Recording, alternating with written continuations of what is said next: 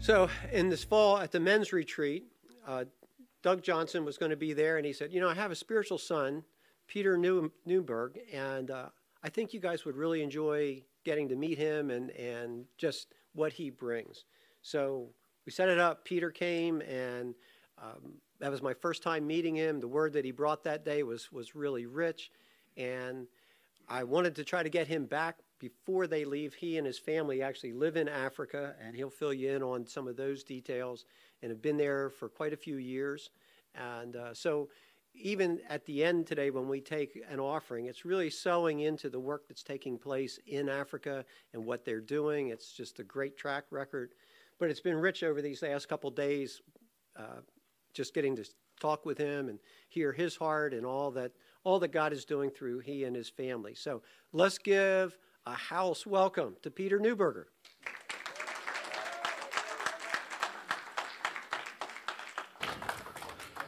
Thank you. It's an honor to be here today. Um, yeah, I know uh, Papa Doug's a friend of this house. He's been here a few times because he lives, well, most of the year he lives just down the highway. Yeah. This time of year he lives in Florida. So, um, but I love Doug. Doug and I have been together for uh, 20 years now and uh, we have a very rich and deep relationship. He's a father for Rebecca and I, and um, so he told me about his. He, you know, over the last few years, he's told me about. He has this friend uh, named Robert that lives nearby, and uh, they've really connected and just become a really good brother, and they revelate together. And there's a lunch, I guess, on Tuesdays or something where just people get together, talk about the things of God. And I was like, man, this is a group of this is a these are some people and Robert's somebody probably get along really well with. And uh, so we had a good time last night fellowshipping with Linda and uh, they host thanks for hosting me very well. And it is an honor to be with you uh, today. So as Robert was saying, uh, my wife Rebecca and our five kids we are full time missionaries in Africa. Um, I've been there since 2007. I actually met Rebecca in Africa when she came on a mission trip from Alaska.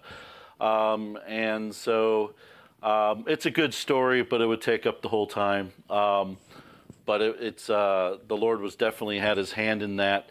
Um, and so next year we started dating. We got married the following year. Uh, moved to Africa, and three months after moving there, everything collapsed and everything fell apart. Um, and I share that because this message was born out of that season. Um, and then uh, we came back, went through some healing, and then relaunched back as our own 501c3. And we've been there ever since, living in Tanzania at the foot of Mount Kilimanjaro. In 2019, we moved to northern Rwanda, and now we are actually in the process of moving to Zambia. So we're moving from East Africa into southern Africa while continuing all the different things the Lord has us doing in all of those different nations and more nations than that. So, if you want more information on our mission, there's a table set up in the back. Um, you can get an idea of who we are, um, what we do, what we stand for, our values. Um, take some brochures, sign up for the mailing list. It's a little old school back there, but I'm just old school. Um, and uh, we have a little product table back there. Uh, it's not books or CDs. I don't have any of that, but we have Rwanda chocolate and Rwandan tea. And there's supposed to be some Tanzanian pea berry coffee, but FedEx is a little slow. So it's going to arrive tomorrow. So I'm sorry about that, guys. It is phenomenal coffee. So it's uh, called Kashabba Coffee, is our little label um, that we have as a, an addition to our mission, which is called Kashabba Tribe Ministries. And it's just one of the things the Lord had us start doing to bring in uh, additional revenue streams under his direction. Um, and so we're just being faithful to that, and it's a lot of fun too. I, the coffee yeah. Monday. No, where is it arriving? Here. Nice. Uh, well, in Maryland, I should say. Here, I meant like East Coast. so, I grew. I spent. you can buy it online at kashabbacoffee.com. Okay. There you go. So that's the plug. Thank you for helping me do a plug. I appreciate that.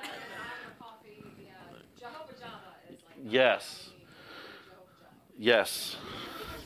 I think our I think our tagline is um, let the um, Oh shoot, I can't even remember our tagline. It's been a while. All right, it's all back there. You can come talk to me uh, about all of it. Um, we run mission trips uh, every year to different nations. So we have three set up for next year. If you ever wanted to come on a mission trip to Africa and experience what Africa's like, it's an amazing place. I encourage everyone to make a pilgrimage at least once in their life. It is a beautiful place. It's an amazing place with amazing people. Um, regardless of what Western media shows about Africa, 95% of Africa is beautiful and amazing, and you should experience it at least once. So, that's my it's my land. I'm, they're my people, especially in different tribes. They've welcomed me in, and so it's it's home. It's home, and I can't wait to get back home because COVID has kept us away from home for so long. All right, so that's all the announcements. Let's get into some revelatory teaching, I guess. How about that? Okay. Um, so uh, to start this message off, you know, all all preachers they usually have their one-liners uh, to make it like really trendy. So I came up with my own one-liner, and it goes like this: Before you can have a message, first you got to have a mess, and then you age, and then you have a message. So that's an original. It's my only one I have. I thought it was pretty witty. The the sad part is it doesn't translate in Africa, so they just kind of look at me like because it just it's English, so it doesn't translate into Swahili or Kinyarwanda, or anything else. So, um, so here we go. So um, we're going to learn a couple Greek words today. Oh, there we go. Perfect. Um, and so the first one um, one of the Greek words, the most common Greek word used to express the idea of forgiveness, is a Greek word called aphiemi. Um, I'm probably pronouncing that wrong. I'm not a Greek scholar. Um, my uncle is, but I'm not. Um, and so it's made up of two uh, different participles. You have apo and then you have amy. And so uh, apo means uh, off or away from something that is near, and amy means to send or go. So the idea of forgiveness means to send away or to send off. All right? And so I think this Greek word was chosen to express that idea because in the Old Testament, in Leviticus 16, you had the idea of the scapegoat, where they laid the sins of Israel on the scapegoat and sent it away off into the wilderness away from the camp. So that's just what I think. I don't know if I'm right or not. You can ask a scholar. I'm not one. Um, but I like to study. And so this word, aphiemi, is used 146 times in the New Testament. And in most of the major places where we see forgiveness talked about, such as the Lord's Prayer, Matthew 18, this is the Greek word that is used. And so, um, so let's dive into that a little bit. But before I do, um, let me share a testimony. Um, as a missionary in Africa, we get to see God do amazing things. Um, the supernatural is a part of our ministry just because healing is a part of the gospel. And uh, deliverance is a part of the gospel, and kingdom breakthroughs and encounters with the Father is a part of the gospel. So, um, if I had to define our mission uh, in any which way, it's about bringing encounters to people so that their lives are changed and transformed, because that's what happens when Jesus walks into the room. Yeah. And so, um, so we do a lot of different events. We do crusade events, uh, really ha- like evangelism. We do a lot on uh, training pastors and leaders and uh, giving, equipping them to be more successful in what God's called them to do. So, in one of our, uh, this is in 2013, in a town called Kikatiti. Uh, so this is halfway between Mount Kilimanjaro and Mount Meru, which is the two largest mountains in uh, Tanzania, and so we're doing a leaders event, Holy Spirit's moving, great things are happening. And so during one of the times where the Holy Spirit shows up, this lady in the rooms just starts manifesting a critter. We'll call them critters, but I know you travel to Haiti, so you see a bunch of stuff, so we're probably okay in this context. Um, there was there was someone with her, and uh, so what happens in a lot of times, especially in Tanzania, one of the things we see is demons will manifest in people and basically manifest in knocking them out. So they'll collapse so they're non-responsive, so they can't encounter God, and they also like can't really you can't really interact with the person. So way we do deliverance is we take the person out of the room because I'm not interested in everyone staring at a manifesting demon. I want keep people's eyes to be kept on Jesus. So we don't. I've seen some crazy stuff over there. We don't have to go into it today, but needless to say, I really enjoy teaching on deliverance over there to help churches and believers do it in a much better fashion. Because physically assaulting people and trying to punch the demon out of someone's head is a really poor ministry model. And I'm not kidding, I've seen that happen. Okay? Um, and so um, we take her out, and there isn't a whole lot. So we're under the tree outside the church. I have an interpreter with me. And, you know, just take the authority that I have as a son and quiet the demon down to get the person back. So that's how one of the keys of deliverance. You don't want to interact with the demon, you want to interact with the person. Um, the demon's really irrelevant to the whole thing. Um, and so we I get her finally get her back and get her attention and ask like, hey, uh, do you know why you're here? Do you know what's going on? Because my experience, 50% of the people who need deliverance understand why. Um, and she was like, so I find out through an interview that um, she this happens whenever the Holy Spirit shows up in a meeting. And so this has been happening for two years. So then I go, oh, well, what happened around two years ago? Did something happen? Did you experience something really hard? And she proceeds to tell me the story that she's a single woman and she had a single, solitary cow on her property. And during the night, two years previously, her neighbor came and stole her cow. And in the process of doing that, shortly thereafter, sold the cow for money. Um, so it was sold, and then a few months later, he died. And so this woman was deprived of her cow, which is pretty a catastrophic loss in the village life in Africa because that cow provides milk, that cow will till the land. Uh, it can be hired out to till other people's land. I mean, it's a major economic loss for this woman. And there was no recourse, there was no justice. Nothing could be done. The cow's gone, the money's gone, the perpetrator is gone. And so that's when she began, bitterness came in, and she was not able to forgive and brought unforgiveness into her life.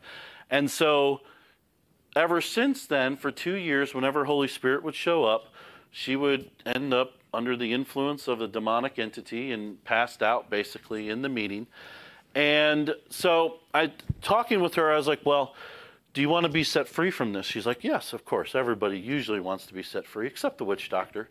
Sometimes the witch doctor wants, you know, to get seven times more power because they understand the scriptures. Um, and uh, and so I was like, okay, well, here's what we need to do. Like, we need to forgive this person. It's like, are you willing to forgive this person? She's like, no. So I have to do a five minute teaching on forgiveness. And at the end of it, I say, This is the word of the Lord. I promise you, if you forgive this person, you will be set free. And so um, so I'm like, Will you forgive? And she's like, Yes. I was like, Okay, I'm going to lead you in a prayer of forgiveness. Da da da. I forgive Mr. Bob for uh, stealing my cow, and da da da da da da. And um, and so uh, as she prays that, she's making these declarations. It has to be verbal. It has to be out loud. It can't be a quiet prayer. It has. There's power in the declaration of tongue, which is a whole different message. Um, and so she does that. So I'm like, okay, now I'm going to pray and we're going to cast the sucker out. So I begin to pray. She begins to hulk up a little bit. Um, you know, you can just tell I've done it a lot. It's all good. Um, and uh, um, and so I just say in um, spirit of unforgiveness, demonic spirit, you must leave now in Jesus' name. And all of a sudden, the peace of God descends on her, and on like you can feel it. Her body relaxes. She has a couple tears run down her face, and she's like, It's gone, it's gone. And so, you know, we're like, This is awesome. Um, and so, you know, we pray blessings, come Holy Spirit, fill. Always want to fill up after the end when something is out. So I'm giving you all this free deliverance teaching. I don't know if you're catching it, but this is all bonus for you to be more successful in setting, helping to set people free. And, um, and so she gets up and she starts doing this with her stomach. And she has this really strange look on her face and this kind of shocked, surprised look of joy on her face. And so I'm like, hey, what's going on? And she's like, oh my gosh, oh my gosh. I'm like, what's happening? She's like, I'm healed. Yeah. I'm like, healed of what? It's like, for two years, I've had constant acid reflux in my stomach, so it makes it really hard to eat or drink water or anything. It's been a constant thing for two years, and it's and it's gone. She got healed. We didn't even pray for healing for that, but it came when she expressed forgiveness and dealt and got rid of the unforgiveness in her life. And so, anyway, that was a really big learning uh, thing. So that's why I talk on forgiveness often. Um, it's one of our core messages that we share um, because of how powerful it is and how important it was. Jesus taught on it uh, at length. And in this day and age, especially in our society, I think we need to revisit this topic, especially in the church because it's really it seems like it's really hard for Christians to practice the teachings of Jesus when it comes to forgiveness. I know you're all on Facebook. I, we laugh, but it is true. So, um, so this is why I've been teaching on this a whole lot. And the other reason I teach on forgiveness a lot is one of the things we've seen is like we do schools of healing over there. We'll go into do conferences, four day conferences. And I always used to incorporate forgiveness in the mix of those message packages. Um, but now what I've done is that's actually the first one I do now. I actually do it before I do the impartation of the Father's love, which is another core thing. Because once you deal with forgiveness and you get people to experience uh, forgiveness and forgive others and deal with unforgiveness, it greatly increases the manifestation of the kingdom of God for the rest of the meetings and in people's lives, where they receive healing where otherwise they might not have, because unforgiveness acts as a block of the grace that God wants to pour out in people's lives. And so, um, so to illustrate this a little bit, uh, you can turn to Mark chapter 2. I'm not going to read the story to you, but uh, it's the story of the healing of the paralytic. Jesus is in a house. He's holding court. A crowd is gathered. If you, how many people have seen The Chosen? All right, if you haven't seen The Chosen, see The Chosen.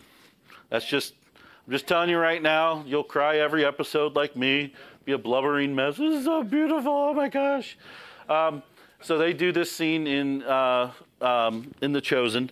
Um, but um, so the crowd is so thick that this paralytic cannot be taken to Jesus to get ministered to. So his friends, who really love him, climb up on the roof and make a hole in some dude's roof and lower him. They destroy a roof to lower him down so that Jesus might pray for him. So, what's the moral? What's the lesson of this story so far? You want to have friends like this guy, not like Job. All right? Choose choose your friends wisely because they might be the ones to lower you down through a roof to Jesus' feet. All right? And so what happens? It's an interesting interaction that happens between Jesus and this paralytic man. Jesus could have started off and just said, Rise, be healed, take your mat, go home. But that's not exactly how he starts the interaction. Um, instead, one of the things he says before healing happens is, My son, your sins are forgiven. Which is an interesting way to do things if you're looking at a paralyzed man, like they need healing. But first, he offers these words of forgiveness, and then the healing comes afterwards. And so, my opinion in this is that I think Jesus had a word of knowledge, looked at what the primary issue was, which was this was a guy in Jewish culture, and we see this from Job's story, right? Where if you had a long term illness or malady affecting your life, you must have done something wrong. You must have sinned. Your parents must have sinned. And so the culture bred condemnation and shame on anyone with a long term illness. Right? Someone was talking about the woman with the issue of blood who had to crawl through the crowd on her hands and knees just to touch Jesus' garment because if she walked through, she would be stoned to death for making the whole crowd unclean. That's a whole nother story, right? Whole nother message right there. And so um, so Jesus looks at this young man and sees the condemnation on him. So he has to remove the block that existed first. So once that's removed, then the young man could hear the words of healing and his faith could be activated to receive them so that he could receive a miracle. Now, that's just my opinion. You don't have to take it, but it makes sense to me. Because I've seen in ministry many times, you have to deal with a blockage before people can receive grace that they're needing.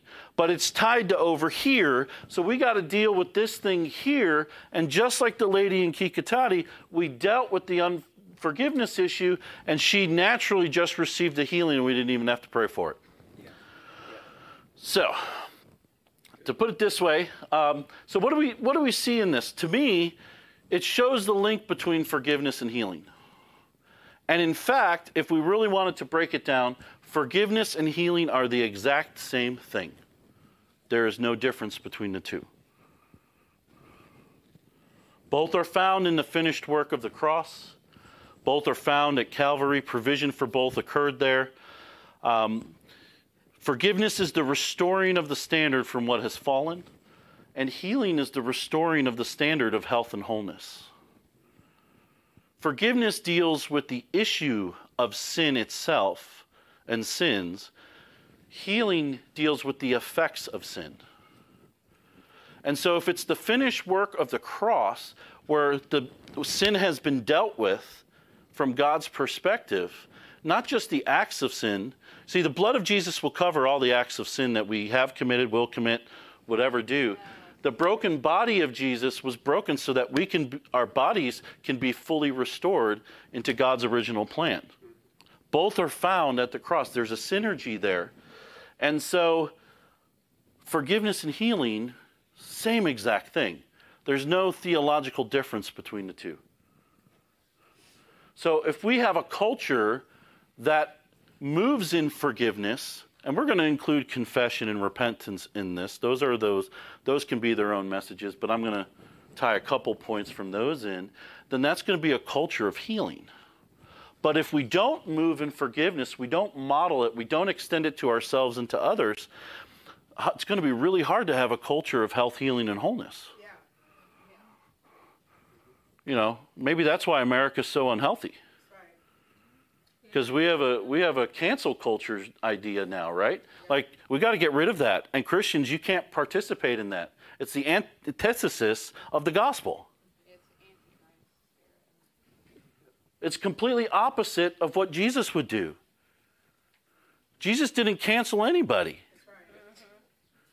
He met with the prostitute and the tax collectors. And at those times, those were the scum of the earth in Jewish culture. That would be the white supremacist.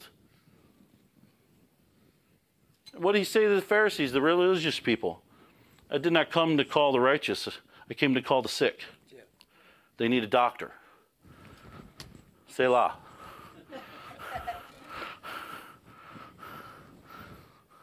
Sometimes, if we want to be Christ like, we're going to offend the religious people. Usually we will. I just like to flush them out at the beginning of my messages because then I know who they are. All right.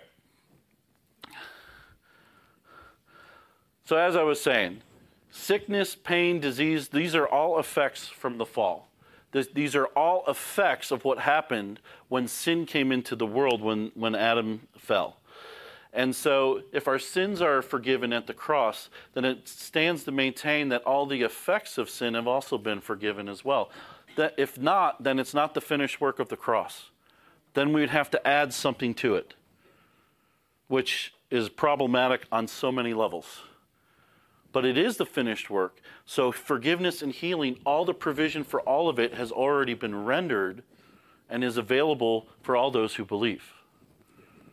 And sometimes even for people who don't believe, because it, it's that good.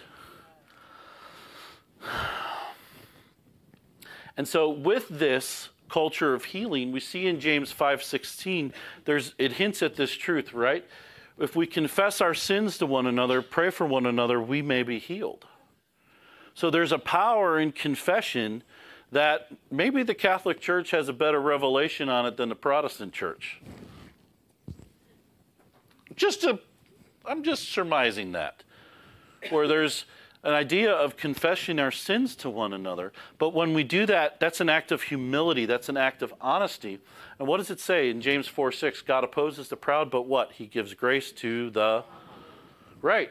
And so when we confess our sins to one another, it's an act of humility, and that humility releases a grace, and that grace can bring healing. Now, we got to work out all the details of that. I'm not saying going around and confessing our sins to perfect strangers all the time will benefit us. People will just look at us really weird. Um, but when we confess our sins, it frees us from the shame and the condemnation that most people are under. I mean, even non believers. I, mean, I remember when I, before I was a missionary, I worked in a business as a uh, international spice and seasoning company. I remember there was a guy, uh, part of the quality control department, and good guy. His name was Larry. And I remember, you know, we talked sometimes about things of the gospel. Um, everyone there knew I was a believer, but I wasn't obnoxious because they would always invite me out with them. So I figured I was witnessing correctly.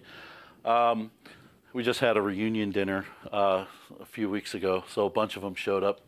Uh, it was fun, and um, I remember talking to Larry about it. And you know, I knew Larry had lived a rough life when he was younger. He was older; he was probably 50 at this time, uh, 55, and like you know, he definitely was into some hooliganism. Like I know he did some violent things to some people, um, you know, and um, so we would talk about it. And I remember just explaining, you know Jesus can forgive all of that. He's like, no, God can't forgive me. I've done too much in my life. I was like, no, that's not the gospel, Larry. Like, there's more than enough for God to forgive you. And I don't know if he ever received that message. I hope he did. I don't know where he's at now. But, but he was an unbeliever who knew that he had sinned and fallen short. Um, he just didn't know that God's grace was even greater than his sin. Um, I tried, though.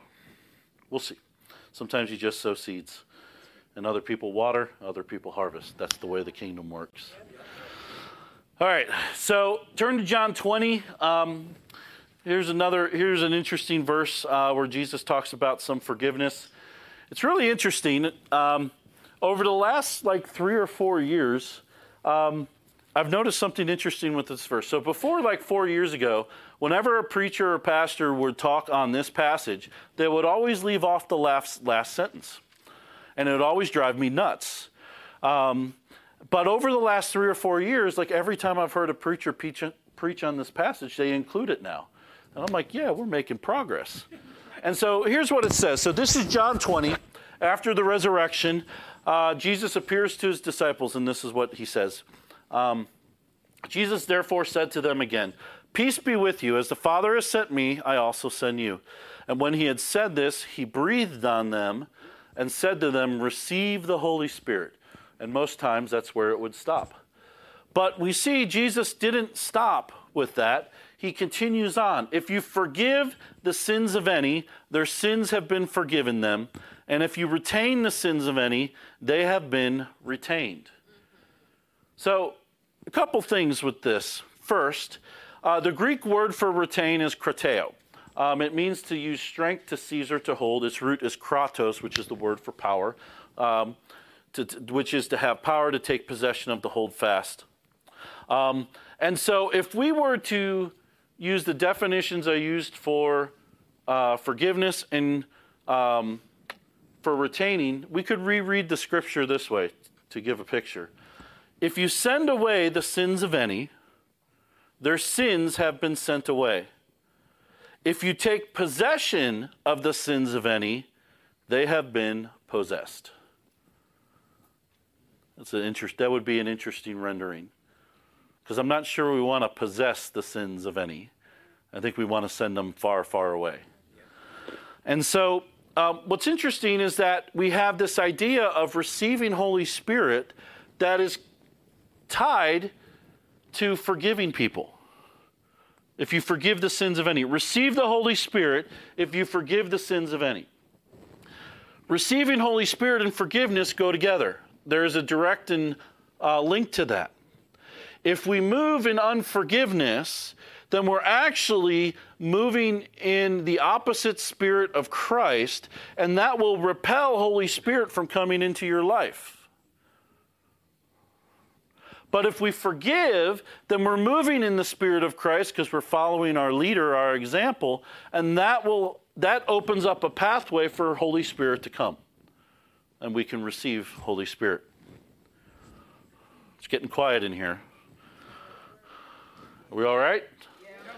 Well, we'll see if we're all right after this. So, um, one of the, my favorite chapters of the Bible is Matthew 18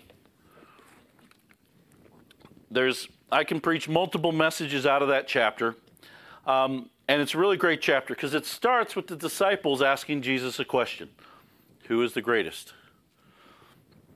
in the kingdom of heaven? And so, Jesus, the rest of that chapter is an answer to that question.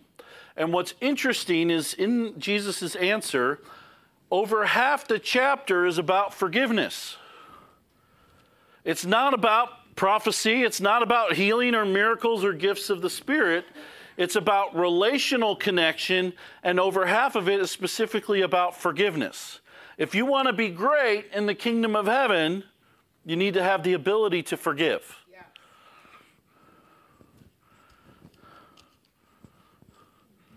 Just saying. Lord, Lord, did we not prophesy in your name? Depart from me, I never knew you.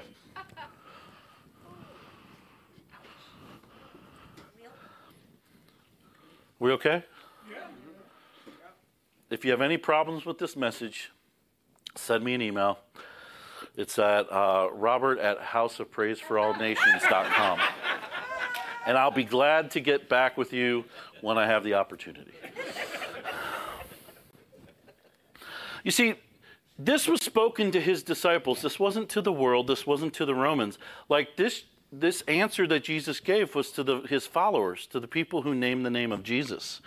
Um, and so uh, maybe it stands to us, if we're going to call ourselves believers, that we need to follow the teachings of Jesus. I mean, maybe. So what's interesting is you get to the end of the parable. So this is the parable um, where you have the king that has a servant servant owes him a little, a whole slew of money, like a lifetime's worth of wages. And so the king calls him in to give an account. The slave um, doesn't uh, have the money, so he pleads for mercy. Forgive me, king, da da da. And so the king, in his mercy, forgives him the debt. And so the slave gets up and goes away. And so um, that slave meets another slave who owes him a couple bucks, basically and says, "Pay me back. I need my money." The guy says, "Be have mercy on me. Uh, I don't have the money, but I'll get it." And he's like, "No, uh, that's not good. I need it now." And so he throws him into debtor's prison, uh, into jail, and that distresses everyone who knows. Uh, the story that's going, been going on. So then the king calls the first slave back in front of him and says, Did I not forgive you this great amount? And basically uh, gives him the riot act for being a hypocrite for not extending the same grace that you had already received to your fellow man. Um, and so what it does is that it, uh, the king then sends him into prison where he ends up being tortured by the torturers. And so the, what's the crux of the story is um, when we don't forgive, it opens the door to a self-imposed prison that invites the torturers to come and torture us.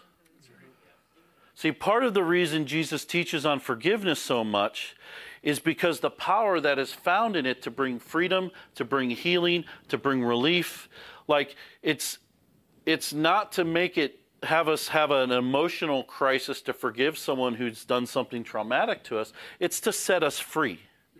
It's so that we can receive the grace, to receive healing, receive freedom, so that these things no longer have to um, chain us for the rest of our lives. You know, one of the ways to say it is never let anyone live rent free inside your head. right? What's unforgiveness like? It's like drinking poison and expecting the other person to die. It don't work. Unforgiveness is cancer to the soul, and it will rot you out until you die.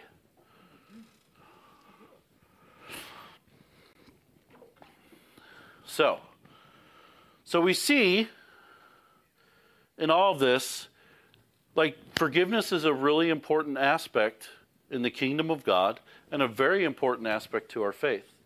And Jesus teaches on it at length. You know the Lord's Prayer, right? Matthew 6, Our Father who art in heaven, hallowed be thy name, thy kingdom come, thy will be done, da da da da da da. Well, what's interesting is what does Jesus say at, immediately after the Lord's Prayer in that chapter?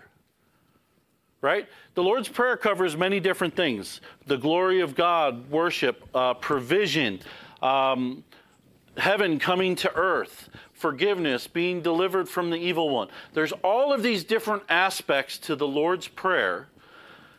And what does Jesus continue on immediately after giving that to the disciples? Matthew 6, 14 and 15.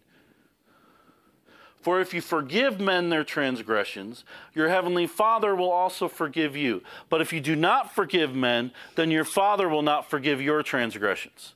He could have talked about anything the glory of God, the supernatural, healing, miracles, provision, supernatural provision, the will of God.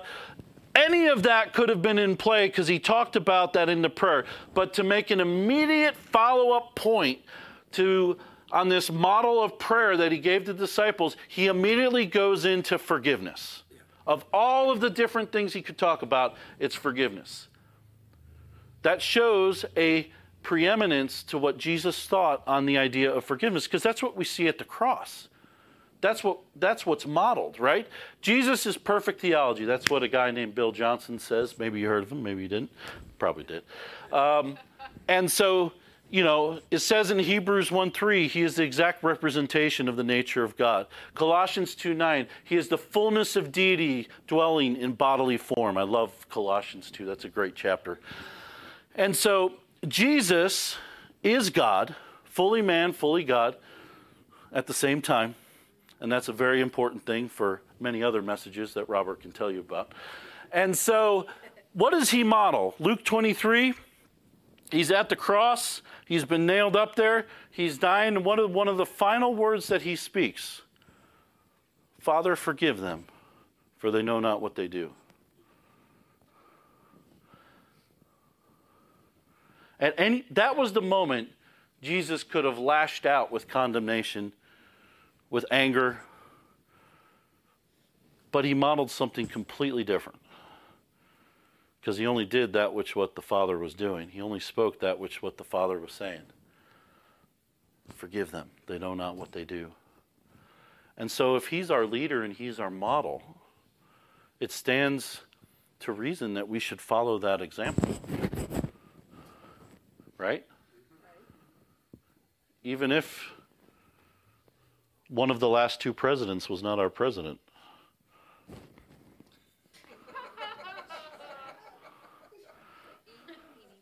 There, I offended everybody.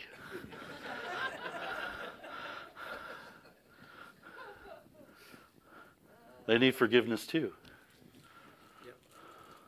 What are we going to model? What are we going to practice? What's our witness going to be? Are we going to rage like the world against those we disagree with? That's a pretty poor example. I'm not trying to condemn, I'm really not. I think it's coming off a little heavier than it normally does. But, um, but it's to illustrate that we are not of this world. Like we're different now. We've said yes to Jesus. We've been transformed by the renewing of our mind, or at least we should be continually in that process. And so, how we live the, our lives in this world should be very different than the world. We don't have to participate in all those things like cancel culture and anything else. We're different. You're different. Yeah. You're a son and a daughter of the king. You have the divine nature inside of you because the Spirit of Christ now resides within. So we can do something completely different and maybe model something different. Yeah. You know? Have you ever moved in the ministry of forgiveness? I know this trips some people out sometimes, but there have been times where I have forgiven people their sins. Uh-huh. I'm an ambassador of the king. I don't know if it's legal or not, but I feel unction on it. And like you see people dealing with condemnation and shame, and they're so bound up to it that they need to hear words of forgiveness in order to be set free. I remember in Zambia, there was this lady, and she was just really bound up, and she was broken, and she had Um, she had slept around, committed adultery, and she just thought she was beyond uh, the reach of God. Like, how could God love her? How could God forgive her? And I just, I held her like this and I said, The Lord forgives you, and so do I. And she just wept, melted, collapsed on the floor, and she had an encounter with Jesus and was set free. So, Yep. I'm sure the Pharisees would have a problem with that. I don't care. And so, um, yeah, so we need to follow Jesus' example. Um, you know, because there's some heavy scriptures, right? I mean, we all love the, you know, the fun scriptures, but there's really some heavy scriptures we're talking about, like Matthew 18, 35. Um, then you got like this one in Luke 6, 37. And do not judge, and you will not be judged, and do not condemn, and you will not be condemned.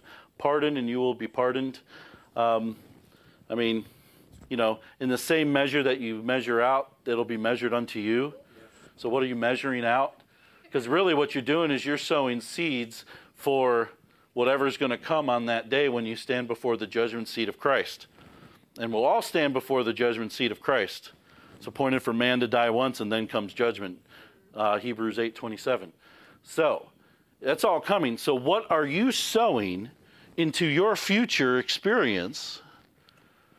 Because the same measure you measure out is the same measure that's going to be measured to you.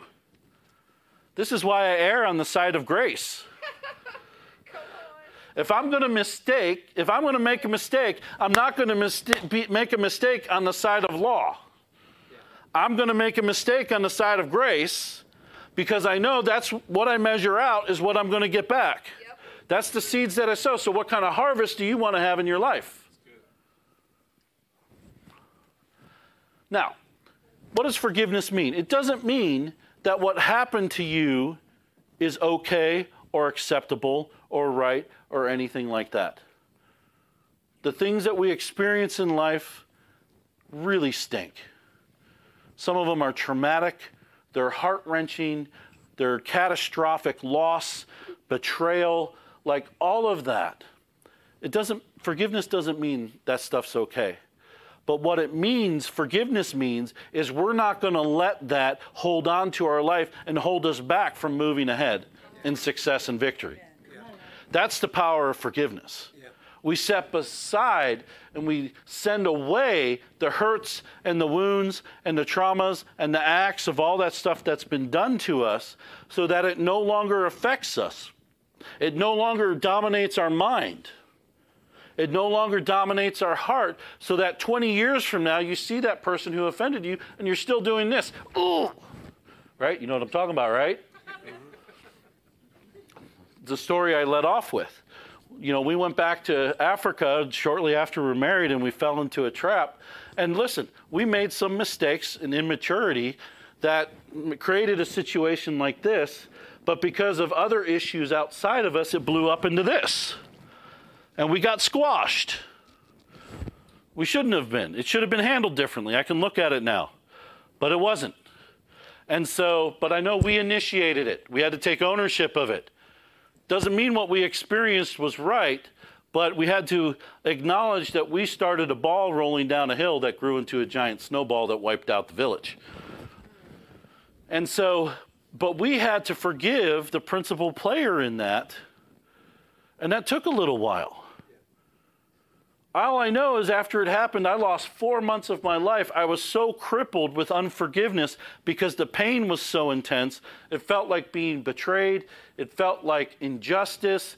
It was like so intense. All I could do for four months was play a computer game at home while my marriage is falling apart because I was so I couldn't really go to church, I couldn't read my Bible, I couldn't worship, I couldn't pray. I was just so paralyzed inside by this hurt that I had experienced that it was destroying me. And the root of it was I was not able to forgive. My unforgiveness was destroying my own life. And so it finally took Papa Jack Taylor getting involved, for those who know Papa Jack, that started the ball of forgiveness happening. And so, but it took a while. I had to continually forgive. It wasn't a one off. Sometimes it's a one off. Sometimes Holy Spirit shows up and there's like a sovereign forgiveness, deliverance thing, and it's beautiful and it's awesome. That wasn't my experience. I had to have a discipline of continually forgiving this person who had hurt us and hurt me specifically. And it took a few years. But every time it would I forgive. I forgive. I forgive. And so, you know, the first few times you see the person afterwards, you see him and you're like, "Oh." Right? You know what I'm talking about? Just being real. Ooh. And then over time, you forgive more, and then it becomes a ooh, ooh. And I remember it was about, it was in 2015. So this is like five years later. I remember finally seeing this person again because our paths would cross because they're a very well known person in our movement. Okay? So if I said the name, you'd know who it was. And so our paths would cross. And I remember when I saw him in 2015, and I remember think I didn't have that response anymore. Like my heart had been completely healed. And so I was able to go up to them and give them a big hug and tell them I love them, I bless them. You know, we see what God's doing in, in these specific nations, and we celebrate it. And ever since then, our relationship has been better than what it was before. And that's the kingdom. Yep. That's the way of Jesus. Yep. Yep. That's how it should work. But it took a little while. And it took intentionality and an act of my will to forgive. Every time that pain showed up, to forgive. To forgive again and again. So that that person did not live rent free in my head. Because one of the things that grieves me the most as I go to different churches, as I itinerate and travel around, is there's people I know that have dealt with unforgiveness for decades.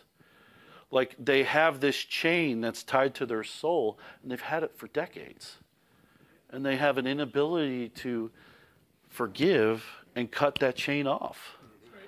You know, whether it's because they find identity in that offense or um, there's a lot of different reasons why, but it's tragic when I see that because that's not what Jesus paid the price for. Yeah. That's not why he bled and died. Like he paid a heavy price so that we could be made completely whole, that we can be overwhelmingly victorious, as it says in Romans 8 37, that we can live so successfully that none of that stuff can affect us and touch us and dictate paths in our lives that we were never supposed to go down. Because that's ultimately what's happening. We're choosing with unforgiveness to walk paths that the Lord did not ordain for you to walk down.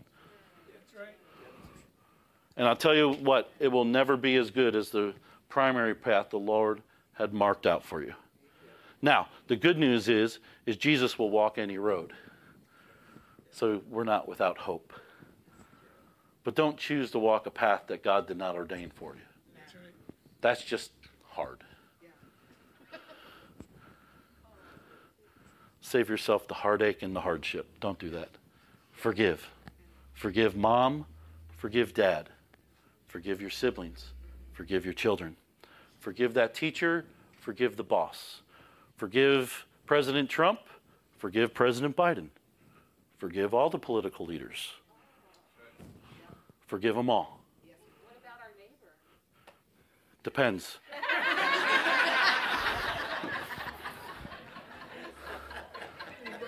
if they're if they're a Green Bay Packers fan, There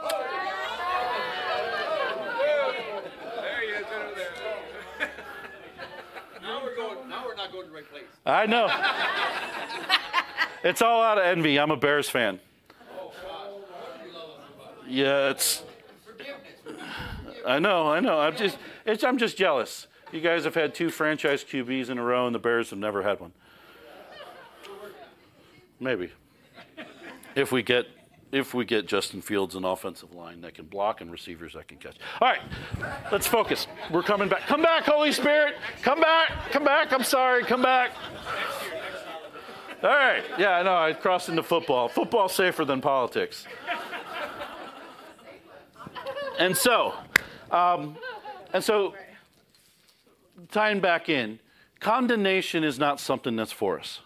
Romans 8 1, there's therefore now no condemnation for those in Christ Jesus. So let me propose something to you.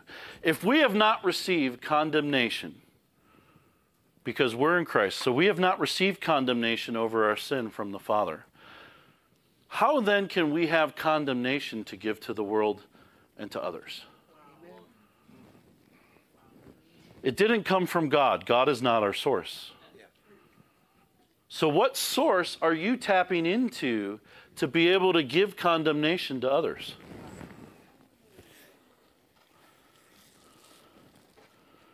Just marinate on that for a moment.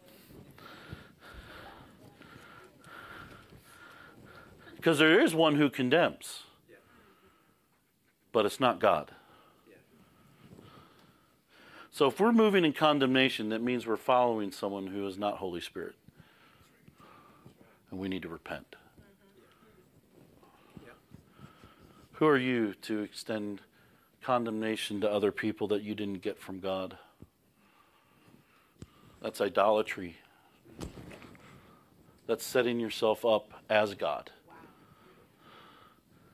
Let's not do that. Yeah. Repent and be forgiven.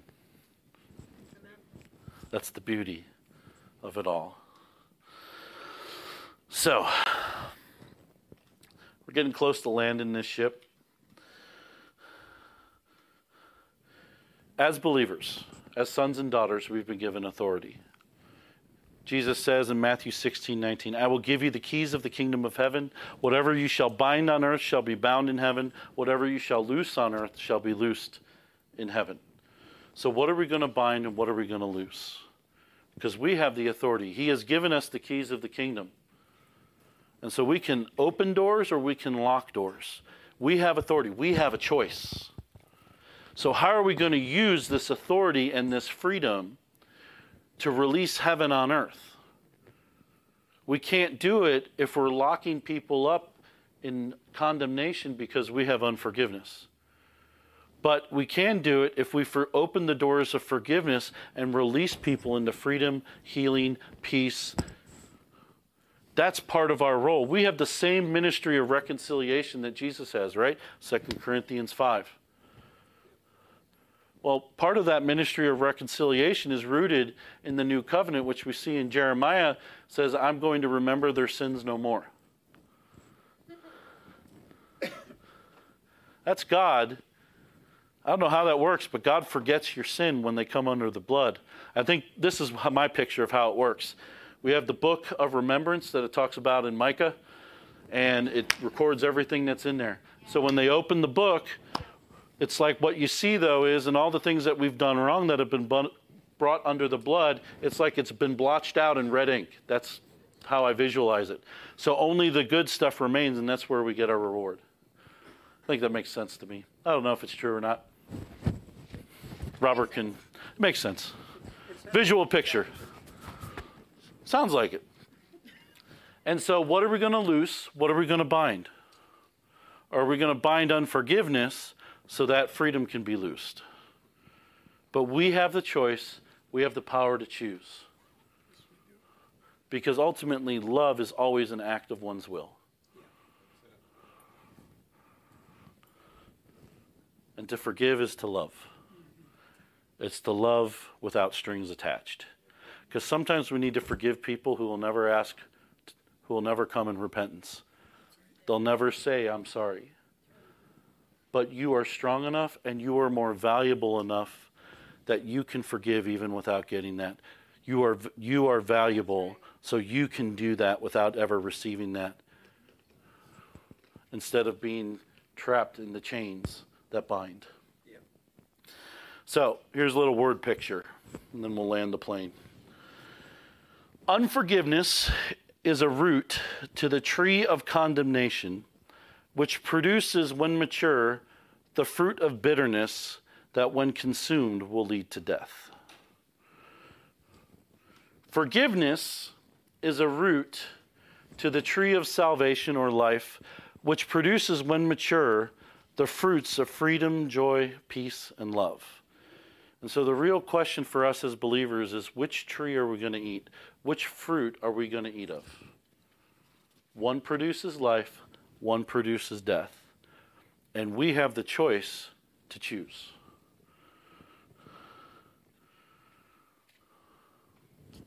So, what then shall we choose? So, as I've been talking, I've been talking about some different things. I know Holy Spirit sometimes put things on people's hearts, like He puts His finger on that issue and this issue and this person. And so, what I want to do here is I want to give an opportunity for us to encounter Holy Spirit and let Him lead us into some forgiveness that we might need to extend. Um, and in the process, I really do believe that we'll see some healing that will come out of that. Um, and so, um, we're just going to go do it right where we are. We don't need mood music. It's okay. Holy Spirit can still come without the instruments. I love the instruments, don't get me wrong. But, um, and so right here where we're sitting, I'm going to pray, and we're just going to have this moment. And I want you to just ignore the people next to you, ignore the person sitting next to you. This is going to be a holy moment between you and God. And we're just going to invite Him to come and highlight those areas in our heart that he's he's knocking on those doors because he wants to open them and come in and clean out all the junk clean out the hurt and the pain the trauma and the wounds because he wants to live in those areas too and so holy spirit we know that you're here. We acknowledge your presence. You've been here. You are always here. Because i know this is a house that has made a home for you. And so, Holy Spirit, I just pray that you would come right now and that you would knock on our hearts and that you would expose the areas of unforgiveness that we have towards anyone or anything, towards a parent, towards a friend, towards an acquaintance, towards a coworker, whatever it is, whatever is binding us up. Holy Spirit, just reveal whether it's a picture, whether it's a name, whether it's a word. And so right now we're just going to be quiet and I'm going to let you do business for a couple minutes with God.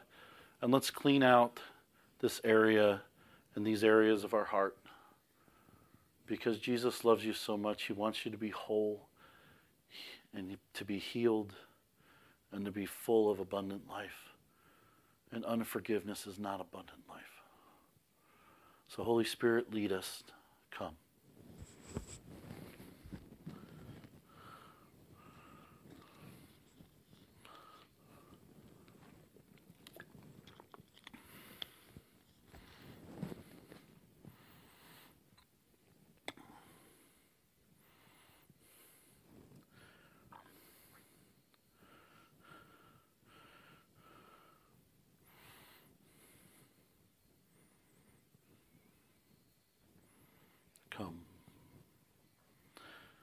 Thank you, Lord.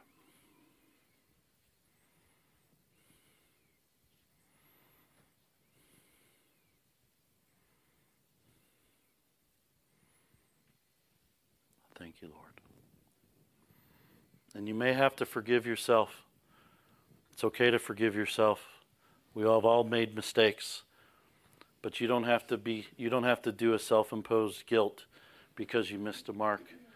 You can forgive yourself because Jesus forgives you and you're not greater than Jesus. So receive his forgiveness and let him clear the slate. You don't have to carry that anymore. Your sin is forgiven.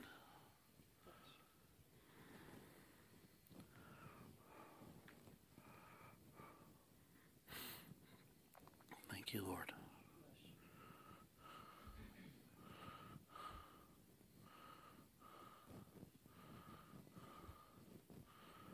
Thank you, Lord.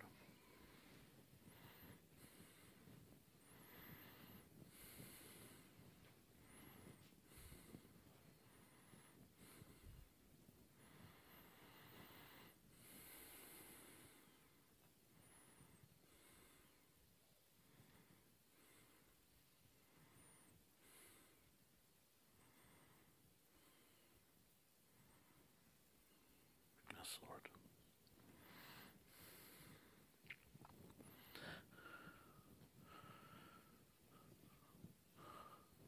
Holy Spirit, I ask that as we clean out these areas of our hearts, that you would come in now with a fresh impartation, with a fresh um, visitation to fill those areas that are now vacant.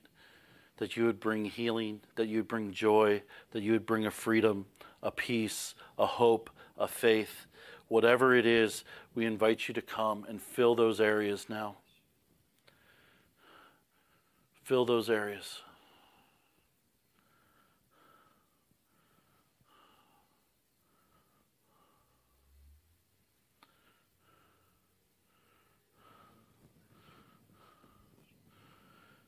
One of the surest ways to know that you've expressed forgiveness is to be able to bless those that you have just forgiven. And so, just right now, where you're at, as you think about whether it's a company or whether it's a person, family member, just right now, where you're at, just pray a blessing on those that have offended you or hurt you or caused you pain that you just forgave. Because if you can do that, then you have forgiven. And if you can't, then there's still some more forgiveness. And sometimes it takes more than one time. It's okay. You don't have to get it all done in one shot. Forgiveness is a lifestyle, much more so than an act. So just bless the person who offended you and hurt you. Ask him, ask God to encounter them, to fill their life with his presence, to bring the provision that's needed for them to live healthy and whole, that their brokenness would be healed, and that relationships would even be restored to be of better quality than they ever were in the past. Because that's the gospel, that's the kingdom, that's the restoration, that's the reconciliation.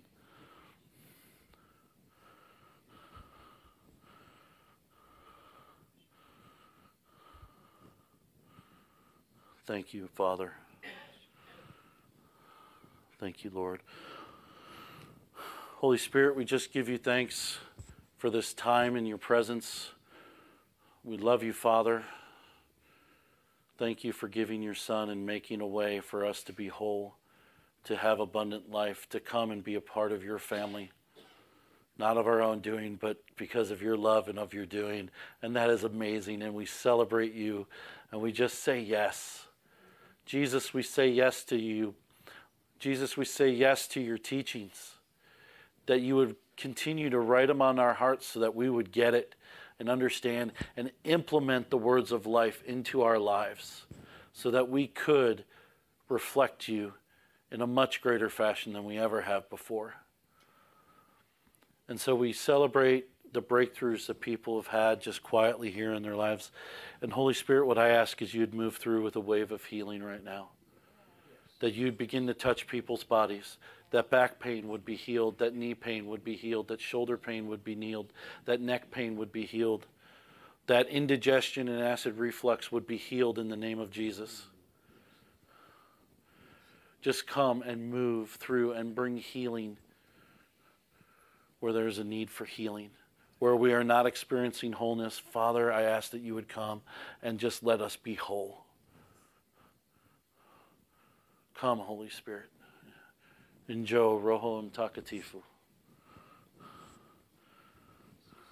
Come. Just move right now. Heart problems being healed, heart pain, chest pain, breathing problems be healed in the name of Jesus.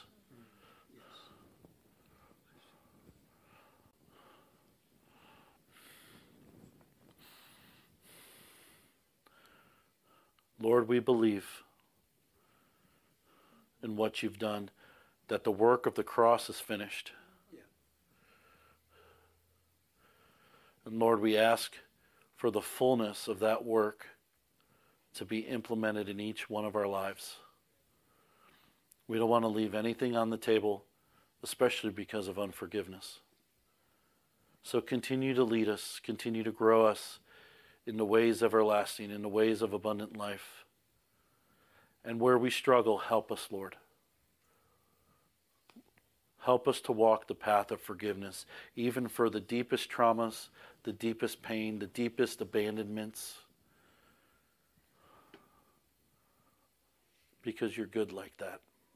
And you will walk the road with us, no matter how hard it is, so that we can get into the promised land of freedom in you. Yeah.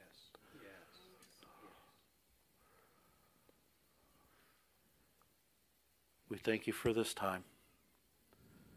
We love you, Lord. In Jesus' name, amen.